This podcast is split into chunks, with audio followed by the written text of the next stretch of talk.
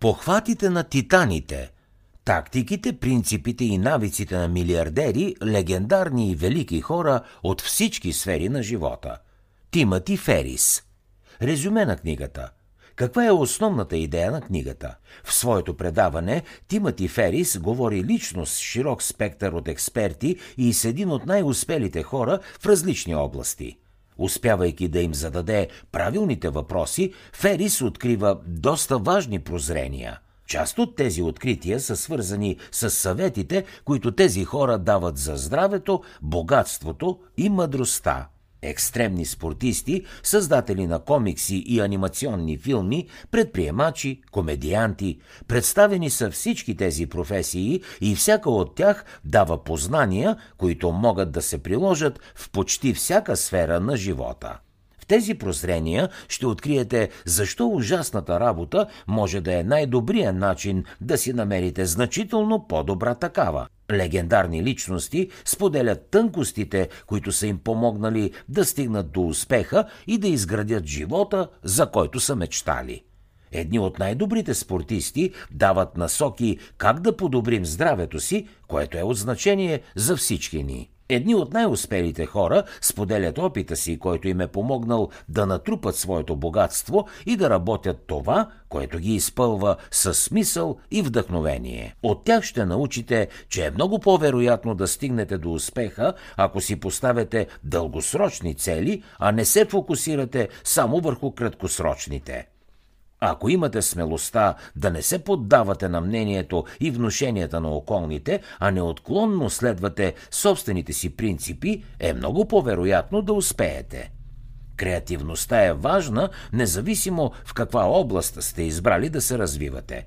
Но за да бъдете креативни, трябва да инвестирате време в собствения си живот, в натрупване на лични преживявания и емоции. Затова понякога се изисква изключителна смелост да погледнеш страховете си в очите и да прегърнеш живота. Ще видите, че пътят към успеха не е само един, но техният опит може да ви вдъхнови. А когато сте вдъхновени, ще имате повече сили да се погрижите за здравето си и да преследвате своите цели. Някои от най-добрите здравни съвети идват от екстремните спортисти – Екстремните състезания с препятствия са ново атлетическо предизвикателство, в което конкурентите преминават през трасе, изпълнено с различни бариери, стени, водни препятствия, бодлива тел и дори огън. Въпреки, че спортът е сравнително нов, той вече има своите големи звезди и Амелия Боун е една от тях. Тя вече е печелила първо място в 30 екстремни състезания с препятствия и през 2012 участва в най-трудното състезание в света 24-часово състезание без нито една почивка. Боун преминава през 140 километрово трасе, в което успешно преодолява близо 300 препятствия. Както можете да си представите, Амелия Боун може да предложи и някои добри съвети за това как да се възстановите след напрегнати и тежки дейности. Преди всяко състезание или тренировка тя смесва прах от цвекло с хидролизиран желатин, хранително вещество без аромат, извлечено от животински продукти. Тази проста протеинова напитка регенерира съединителната тъкан.